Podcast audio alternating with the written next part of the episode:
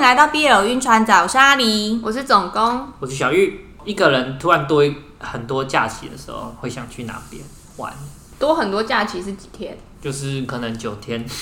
九天的话，太精准的数对 字，，把自己的烦恼讲出来。九天的话是感觉可以去一个程度深入旅游，而且如果是一个人的话，我会觉得好像可以去交通比较便利的地方。就城市，可是你只有一不个会，人哦、因为太临时了。嗯，你会想去？九天的话去欧洲好像稍微有一点不划算，啊不会，你加六日，你就有十几天。但欧洲一个人去可以吗？我觉得可以，就是可以有一些可你艳艳遇啊。哦，那、你不会无聊 吗？会不吐会无聊吗？不会无聊吗？一个人应该说，你看你的心境啊，你如果觉得无聊，你就在哪里都无聊，是吗？是这样，对啦，是这样说没错。可是你不会啊、所以你个人是不会，你很喜欢独旅。嗯。 啊，看来是会无聊。我觉得，我觉得会无聊，没错。你现在脑中没有蹦出一个你就是想要去，你这一辈子觉得你就是想要去那个地方看一下，欸有啊，冰岛啊，极光啊，那就去吧。可是一个人可以吗？对啊，那因就为去如吧果九天的，是怎样话，我也会选冰岛。可是我现在卡在我觉得一个人好像没有办法去冰岛。有什么没有办法？因为它呃费用会比较贵，如果你跟别人可以学，因为你可能要租车啊，不然你就是除非你去报旅行社的。你有没有看过《白日梦冒险 王》？我看过啊，我就知道去那边滑滑板，对啊没有啦， 没有，啊你就躺在路上滑滑板，不用开车，你滑滑板，你需要、那个很不切实际，我怎么可能通勤全部都滑然板？后手跟脚都冻，对啊，那 边呃脸也那边冻伤， 这边发抖。啊，如果轮子突然啪坏掉了，我就只能在那边走路，那边拿用那个用那个滑板的板子在那边上面写字，这样就是你一对一不对 free 个 ride 人的旅行啊，超棒！很棒哎、有点困难，有点困你现在是不是人生只能走高档的旅程？没有你已我经可以不能冒险。现在已 High 其实我可以， level，我可以，对不对我没有 high level 啊，我一直都是你现在已经没有办法做经济舱是吗？没有，我都是一直都是做经济舱啊。哎呦对对对，接下来我们就进入这个月的推荐。首先第一个呢是想要推一部韩剧，那大家应该都知道，就是最近非常红的《黑暗荣耀》。哦，我看完了，哎、我跟我朋友是从，就是他好像是分上下的对出，对不对？然后我是从下的时候，我朋友在播，我就有稍微看一下。他那也没看上，但我觉得他是一个没看上也完全看得懂在干嘛的剧，哎，对，算对是对因对为它应对，该偏向于就是韩国版的台湾龙卷风吧，哎是吗有一 点是是吗？吗？没有没有没有没有，可能剧情有，但是演技不一样，演技的 level 差很多。他他里面演技演的都很好谁演技最好？哦，我觉得他那个他妈妈就是女主角的妈妈，哇，她演疯子真的是哦， 哦，他疯很到很强，很疯到强。会害怕的那种。好，我们这边不要讲太多，因为怕还有听众还没看，哦就不多爆雷。啊，我可以讲那个，你们知道那个吗？诶、因为也是看完《黑暗荣耀》，然后网络上就有那个西班牙进行曲，你知道吗？啊，你不你也不知道，我也不知道，就是反正你就去 Google，然后反正就是哦，我知道，韩国我人知道，我韩知国人道。有多爱西班牙，嗯，然后你就点那个影片，然后他就会一堆韩国人就西班 牙，西班牙， 啊西班牙，然后他就把剪接那个《黑暗荣耀》里面全部讲西班牙的西班牙的全都全部放进去， 因为真的你在看《黑暗荣耀》的时候，一堆在讲，有我有我有感觉到那个五人帮有个男男的，他就讲电话讲他电每话次，出场一定要讲西班牙，对，他就讲电话讲电话，西班牙，就脏话骂的很多。对对对。 《黑暗荣耀》呢是一部关于校园暴力还有复仇的一部韩剧。那当初写这个编剧的时候，大家应该都多多少少知道，是因为有一天他的女儿在跟他聊天，然后说了一句话，就是问他妈妈说：“你觉得我把别人往死里打，你会更心痛，还是我被打得死去活来，你会更心痛呢？”所以编剧就因为听到他女儿问他这个问题，就太震惊了。就觉得是怎么想这两种情况哪一种都是地狱，所以他就马上进书房写下了《黑暗荣耀》这个剧本。哦，是这样来的哦。对，哦我以为就他自己想到的，不是。编剧的就是写作灵感都来自于生活嘛。所以编剧是一位妈妈，对，《黑暗荣耀》上在播出了之后，然后我记得那个时候好像是接着就是台湾的过年期间，然后我在过年期间就有类似想到一个，就类似这种地域的问题，然后想要问问你们，就是对于想要三代同堂的父母辈来说，是女儿没有对象比较痛苦，还是女儿有了对象但是生不出来比较痛苦？那我们要带入的是三代同堂父母的角度嘛？对啊，好，我好难带入三代同堂，因为我两个都觉得很不痛苦， 对啊，我好难带入， 就是给他们，他们开心就好了。是因为我们根本就没有想要对小啊孩，，我啊们就没所以有。没有办法带入。对啊，这一个问题，我那时候会在过年想到，就是因为过年碰亲戚的时候，亲戚最喜欢就问说你有没有对象，好，还有然后有对象的就会问说你们什么时候要生小孩？好，因为我有时候就想说，上天让你的儿女生不出小孩，会不会就是因为就是你给你的儿女太多压力，所以这是上天给你的报应？这是比较黑暗面，就是就是黑暗荣耀因。为啊我常常会一直这样这想。是比较黑暗啦。对啊，《黑暗荣耀》在播完之后呢，就是有蛮多人都有做里面的一些细节的分析，包括说就是女主角宋慧乔她点餐的内容从前面到后面的转变，或者是。她跟那个永井的老公在下围棋的时候，每一手的落子所带有的意涵等等的，有很多的细节，大家都可以在网络上找到更多的解析去看。真假连落子他都可以帮忙去分析哦，对啊，那个黑佳佳有拍一集，真假的？嗯，他跟所那以个赤面棋王一起拍的。哦，所以是认真，哇，好强对，他就有说他为什么要摆这，为什么不摆那。哦！那这一这一落子就是配合他的剧情，代表了现在女主角心境是怎么样。我是觉得他们那个，他们那个有一个场景，就是用围棋做的公园，那个嗯蛮蛮蛮酷。那是真的吗？韩国是真的应有那该个公是园？真的吧？哦，我每次看到一些特殊的场景，我都会在想其他的事。像是就例如说，我看到那个围棋的那个嗯公园公园场景的时候，我就会在想说，哇，下雨的时候一定很麻烦。哦，啊你说会积水的那哦边对，然后还要大家就要把那个棋盘收起来，把那个棋子不知道拿到哪里去，对就你是到底要保你存没有是想到一些很你实是际务面的实东派西，务实派，因为我看到好好像很酷、很浪漫那种，但我没有想过下雨什么，下雨怎么办的？没有想过要怎么善后、欸。对对对对对，哦，对，下雨会很麻烦，因为它那个木头，然后纸又这样子有一个凹槽放在那边，对一定会积水。好啊，大家还是享受当下就好。你知道棋，你知道棋要这样哦哦，你有看呃《麒麟王》麒麟王啊你有看《当然啊麒麟王》一哦？起是酱还是酱？没有没有没有，诶、这样塔矢亮是应该是这这样样吧，然这后样近藤好像是三只，三指这样对啊子夹哦、对，他这样就讲你要夹，然后夹放的时候其实是用中指，对中指去 把去放到那个位置。对对，这太太抽筋了吧？第一手天元，接下来来聊一下最近看的漫画。那我最近看的漫画其实就是《光逝去的夏天》这本，就是在动漫节的时候就超级火热的。然后会看这本的原因，是因为它获得这本漫画真厉害二零二三男生篇第一名。我就很好奇，这种有 BL 元素的漫画是什么内容，让它可以大获男性向漫画评审的喜欢，而且是第一名，哎，就是很强。请男生发表一下感言。哎、我有叫你去看，对不对？你有看吗？嗯哎呀哎呀，我忘记了， 忘记了我知道，哎，这个在我的那个 to do list，对我今天回 去看，今天回去没看，关系，那我先跟你简介一下它大概是什么样的内容，然后你可以判断你对它有没有兴趣。好的，故事呢，就是佳纪跟光他们是从小一起长大的朋友。有一次，光在山里面失踪了一个星期，后来被找了回来。但是呢，从一些日常相处的细节中，佳纪就发现这个光好像已经不是原来他认识的那个光了。怎么听起来有点惊悚的？对，没错，它是有一点这种元素。所以呢，佳纪就问了他说：“你不是光吧？”这个时候，光身上突然涌出一种不可名状的东西，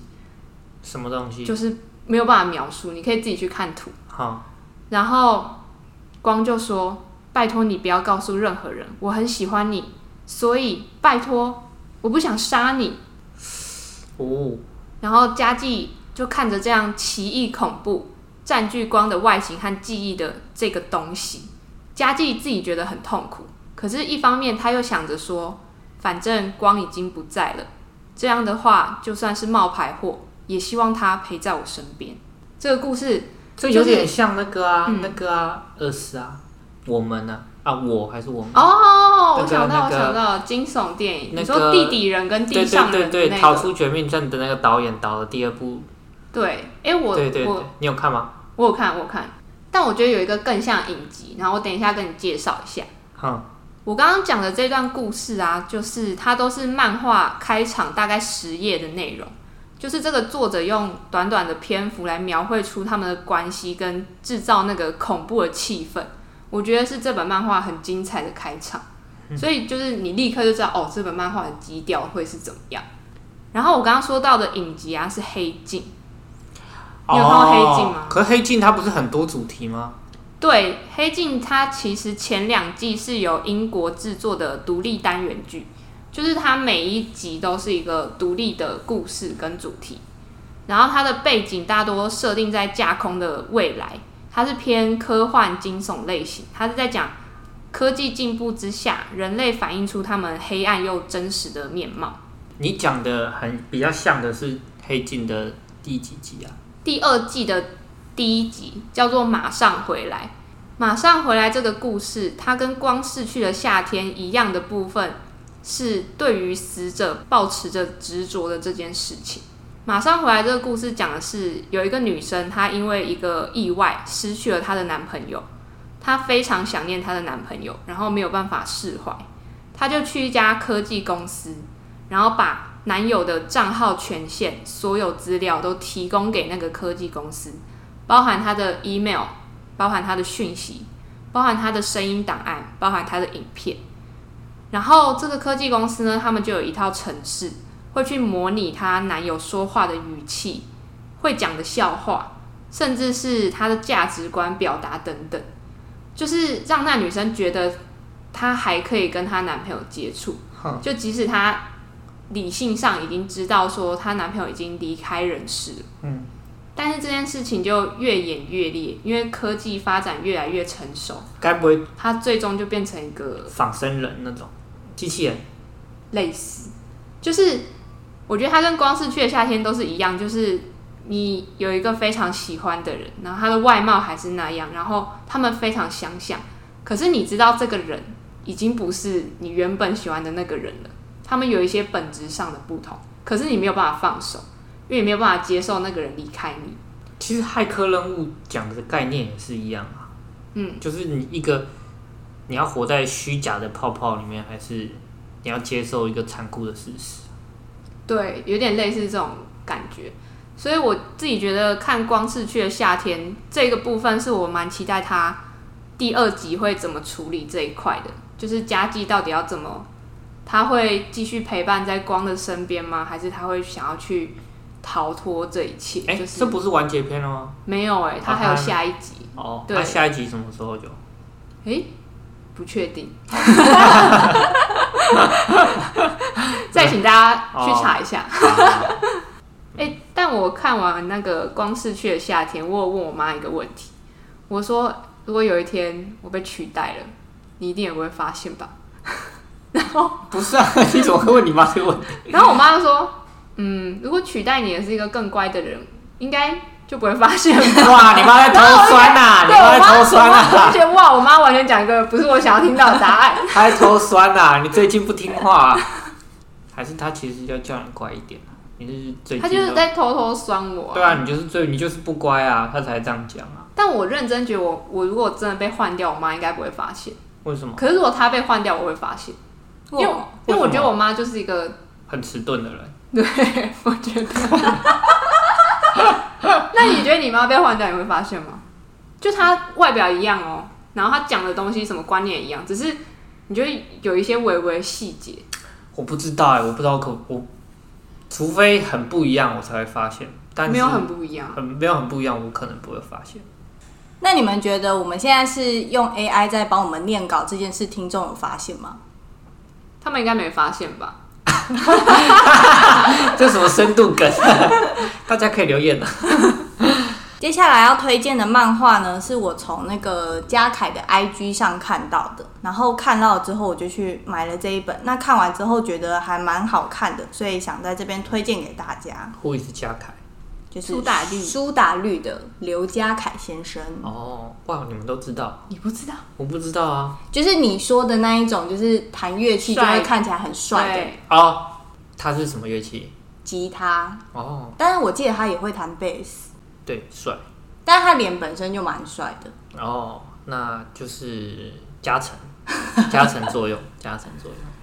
这一本呢叫做《直到夜色温柔》，那它不同于我们平常看的言情或是耽美小说，它描绘的呢是以性为出发点，然后人与人的关系中比较丑陋、写实、真实的那一面。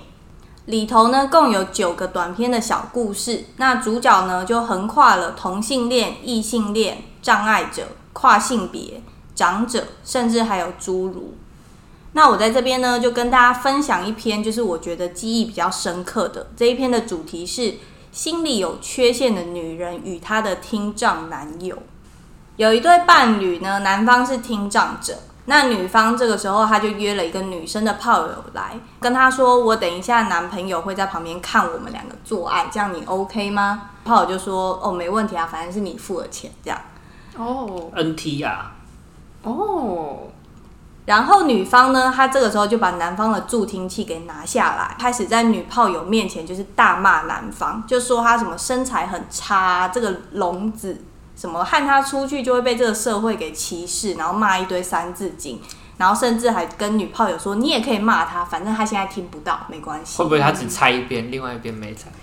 没有啊， 两边都有一口。 做爱的过程中，女方就在那个炮友的身边就开始倾诉说：“哦，其实我背着男方带了很多人回家，他觉得这样非常的好玩。”边做爱的时候，又边继续用很难听的话去骂那个男方。那男方呢，始终都是坐在旁边，然后微笑着，就是看着他们两个在做那些事。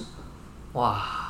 后来做完之后，女方就是去阳台抽烟，然后女炮友就是把那个浴袍穿一穿之后，她就把助听器捡起来递给男方，就说我想要跟你讲话，你把助听器戴起来。然后男方这个时候就猛摇头说他不要戴，炮友就有点急，他就说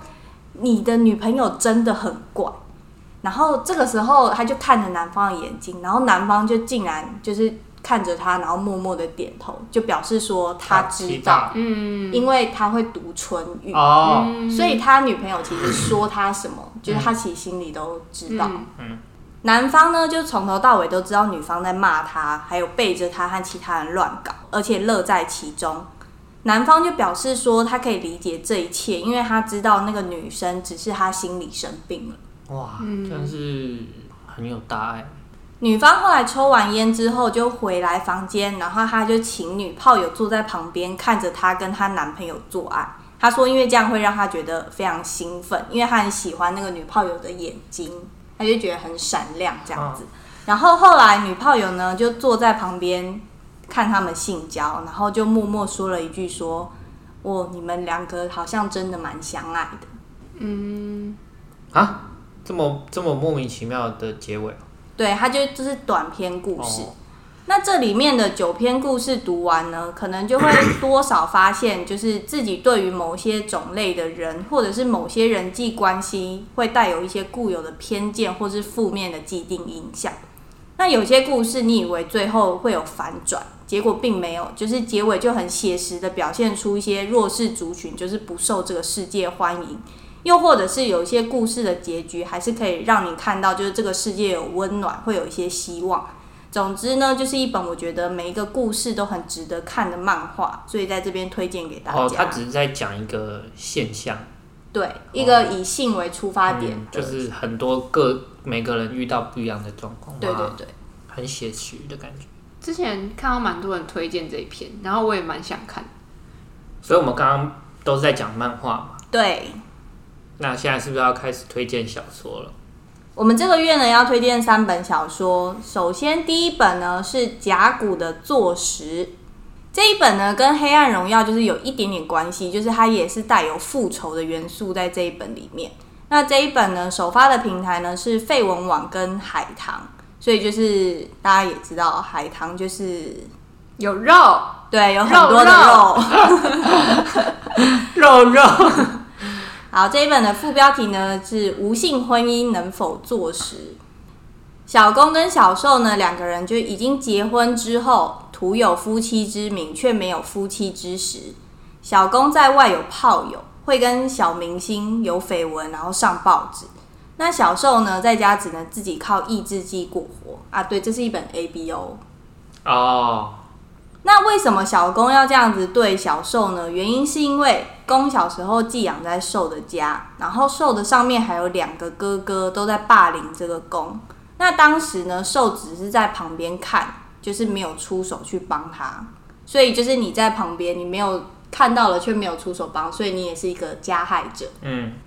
这两个人为什么会结婚呢？是因为两家老一辈他有一个约定，就是说他们两家一定要就是结为亲家。虽然小受家就是除了他之外，还有一个妹妹也是欧美嘎，但是公那个时候他就是故意选了这个受，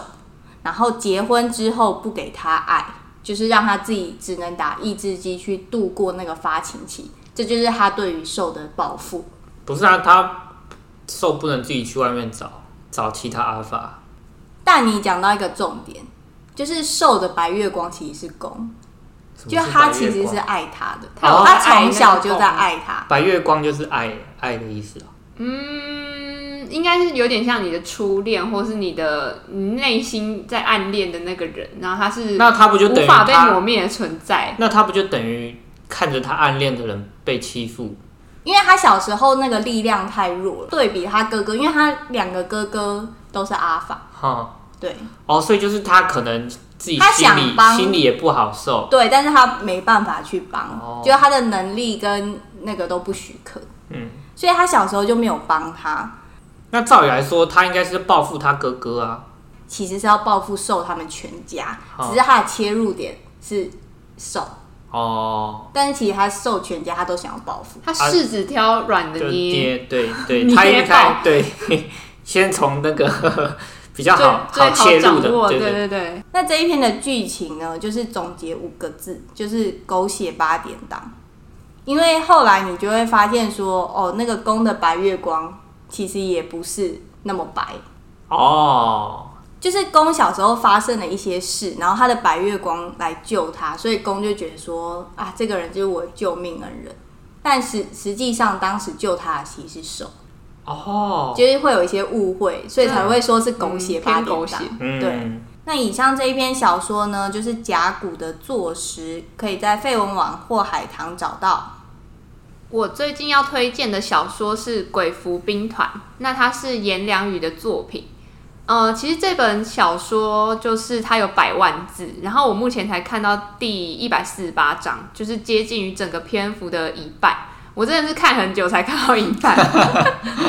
然后这篇文的基调就是读起来是很轻松的，我觉得很适合最近被工作压榨的我。就是我现在我最近工作很累，然后我回家我就只能呵呵呵呵呵的这种 这种这种脑部的频率。对，所以我觉得看这篇就蛮适合的。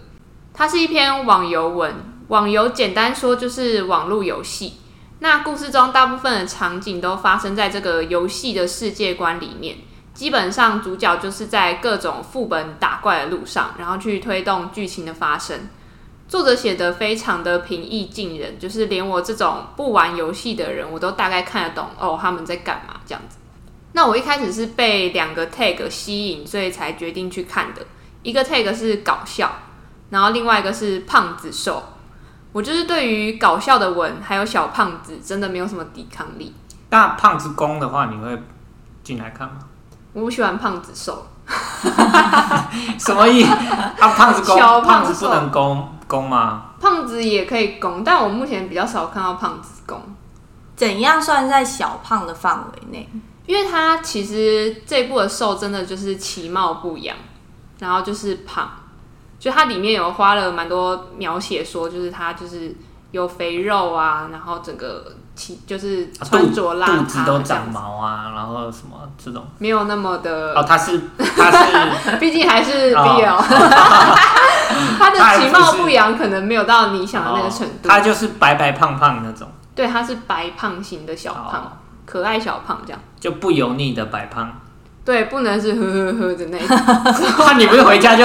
就我就不能是我这一种，哦不能是我这种肥宅类，哦 不是肥宅类不行。对。那公呢？公你有在挑吗？你说这一步的功吗？对啊，这一步的功就是大神功，什么就是他游戏里面很厉害，大然后 声大公，声音很大，大声公，蛮像不然什么？你刚刚说什么？大神大神，就哦，是我他游戏里听面大声公，游戏我也是，我也我觉得是很，厉害为什么很大声是要出来说很大声还是怎样？把你的助听器拿起来哦戴好。大神哦，他是就是一个很很很 carry 的嗯对超 carry。哦，鬼服兵团这个故事就是在讲他们在游戏里面官方开了一个新的伺服器，然后几乎所有的玩家都涌入到那个新的伺服器去玩。原本非常风光的镜花水月伺服器就变得比较没落，只剩零星的玩家逗留在这边，所以大家就俗称这个镜花水月伺服器是鬼服，因为就是空荡荡哦的，没什么没有人这样。嗯那后来官方举办了一个跨服比赛，徘徊在鬼服的玩家呢，刚好臭气相投，他们就决定组队参加。他们这个团就叫鬼服兵团。那鬼服兵团呢，是由这个小胖瘦当团长来带领大家。然后，因为小胖瘦的风格非常会撒娇，然后发言又完全的不要脸，然后又很辣，所以在这个游戏中，这个军团就渐渐的建立了很猥琐的名声。就是大家一听到这个军团，就知道他们的风格是偏搞笑跟白痴类型的。哦，然后团员们也一个一个感染这种开心的氛围。然后我觉得这本蛮有趣的是，它里面有非常多角色，然后作者都把这些角色的特点有写出来，然后大家之间的对话也是非常轻松。哦，角色是指他在游戏里面玩的什么职业吗？对，而且他哎会小写胖小胖瘦玩什么职业？奶妈，他的绰哦号叫捕有捕有奶尸便是捕娘，师吗？就是对啊对对对，哦就是补血的那一种，就是他是非常 carry 的，有奶便是娘。好非常 carry 的奶娘这样。阿公呢？公是僵尸，听起来不帅。对，但他蛮帅的，但他蛮强的。然后我觉得有另外一点很特别的是，因为这个故事大部分是发生在游戏里嘛，可是作者其实有把他们游戏中的角色跟现实中的那种没有那么光鲜亮丽的一面呈现出来。因为小胖瘦在游戏里不是鬼服兵团的团长吗？然后就是很开朗那种好个性，可是他现实中还是必须面对就是呃，房租缴不出来啊，然后没有钱呐、然后自己又是个小胖，然后 小胖胖怎么怎么了？了小胖怎么了？他说 他就他自己也自卑， 哦，对，因为他小胖其实有描述一个他见网友的过程，然后他本来有可能跟那个网友发生什么，可是对方看到他是小胖之后，当天就哦回家哇，就比较就是比较新。心碎一点的部分，啊就是有呈现在游戏中跟游戏外的嗯两个对比。然后我觉得这个部分还蛮有趣的，嗯，小玉都没有自卑了，在哭啊。哎，你见网友有有发生很失望的情况吗？还好啦，还好，是不是很犀利的问 题？还好，还好，还好，见完之后还有联络的，好像不到一半吧。哦，对，不到一半还蛮多的吧？算多吗？因为就是至少是不是只有一个或两个，可能哎，可能两层啊，可能一两就层，是还一会两还是有一些人会愿意继一续两跟他联络。一两层。对， 你刚刚发出羊的声音，对吧？但是鬼服兵团，我觉得有一个雷点，就是非常雷这一点的，大家就可以不要去看，就是因为他在故事中的那个游戏地图是以真实世界为参考，所以他其实有把台湾纳为中国的版图之一，所以我觉得很在意的人就不要去看了。嗯，哦然后他还有中间有玩笑话的提到说钓鱼台是中国的这种。哇，为这么宣示主权哦，连在这里都要宣示主权。嗯，对，就有些作品的确会提到这样子，所以我觉得很在意的大家就可以跳过这本。那最后一本要推荐给大家的呢，叫做《小福晋》，它的作者呢是半原修道，首发平台是长佩。寿是一个脑回路异于常人的小孩，然后公呢是一个满清亲王府里面的小王爷。这个故事呢发生在满清灭亡之后，公没有留恋那一种封建制度，就是他们家还是王爷府，就是高人一等的亲王这样的思想。他拥抱了新时代，然后出国念书五年，也因此他的身上就保有那一种贵族的气息，但其实他的思想是很开放的。那公跟寿的相遇呢，是因为寿小时候家里很穷，他一家四口，妈妈那个时候就是生了重病，没有钱看病。某一天呢，他就被纯亲王府的人找上门，说想要买他这一个人。那为了解决家里的经济状况呢，小时候他就把自己卖了。为什么那个纯亲王府要买它？因为当时发生了一件状况，就是纯亲王府的小王爷，也就是公，他得了一个重病，好不了。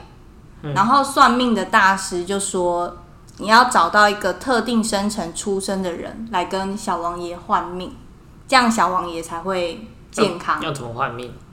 啊，反正就是一些玄学的，哦对。所以呢，纯金王府就找到了小兽，然后要把它买回家。那神奇的是，小兽在到了纯亲王府后，过了几天，就是公的病还真的就好了，哦，所以兽也就从此就留在公家。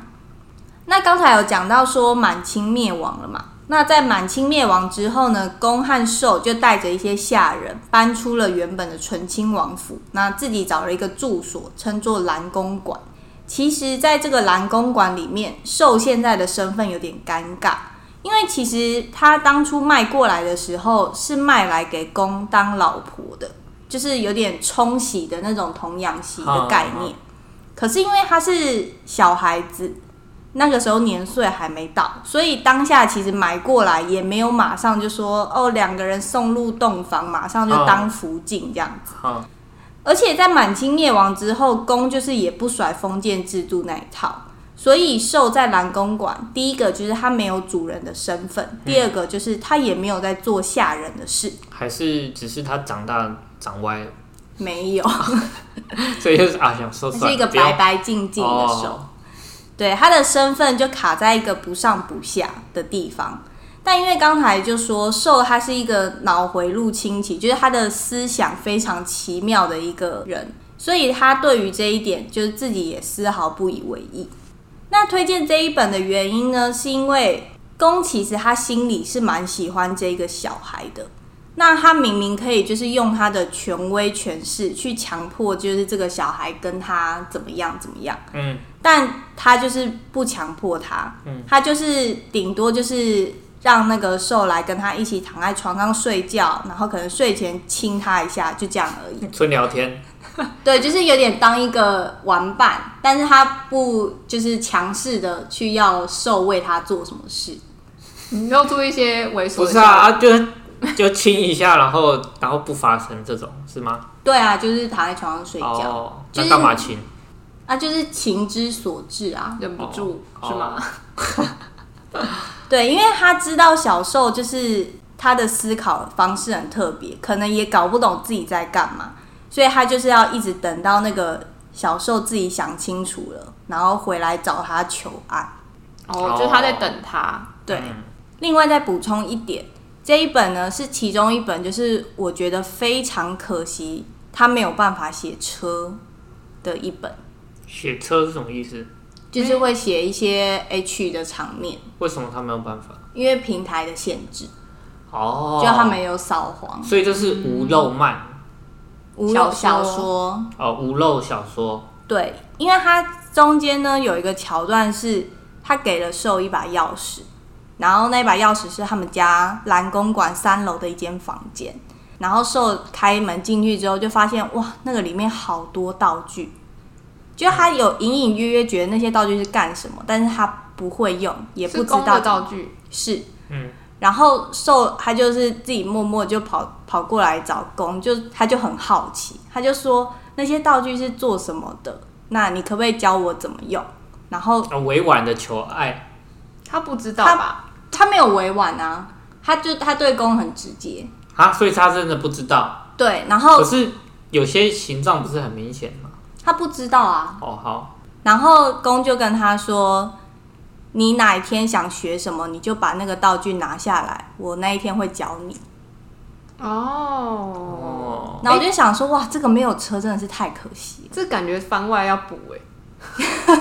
哇，实体书出的时候要补、欸，你看之五个公的前教，学你看之前知道这是没有漏的。没有这个平台上不会有肉，哦，那你还会看？我以为你、就是、啊为什么不会看？我以为是他就是什么非肉不看的那种我感不觉，是啊，他不是你不是啊，他看很多清水，哦对啊，我看超，你对我们很不了解欸、专业术语啊，真的偏见很 多。偏见很多。好了好你了，怎么录了两年都偏见？对我没啊，有偏见啊，我没有偏见很多也啊，稍微有点我成知长。道啊，清水清水清水，对啊，很干净的那种啊，他清竟水然不知道白月光是什么，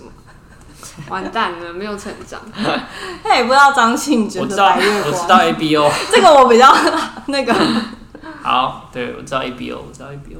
那以上六部作品就是四月我们要推荐给大家的，有兴趣的话，大家都可以自己去找来看哦。今天的节目就到这，欢迎关注 BL 晕船仔的 Podcast 频道，各大社群平台都可以找到我们。我是阿狸，我是总工，我哦小玉，拜拜拜。哎、我想要补问哎、好，你问，那个公的那个房间的玩具，他如果没有跟兽一起玩，他之前跟谁玩？炮友他没有玩，他就是放在那，啊，因为他也没有附近，他就他没有收老，藏家哦、他可能就是自己想用，然后就是他，我觉得这一本好看的点就是在于。公明明就很想做一些事，但是他就是不强迫受，他就是要受自己来找他，那他哦有引诱他吗？没有，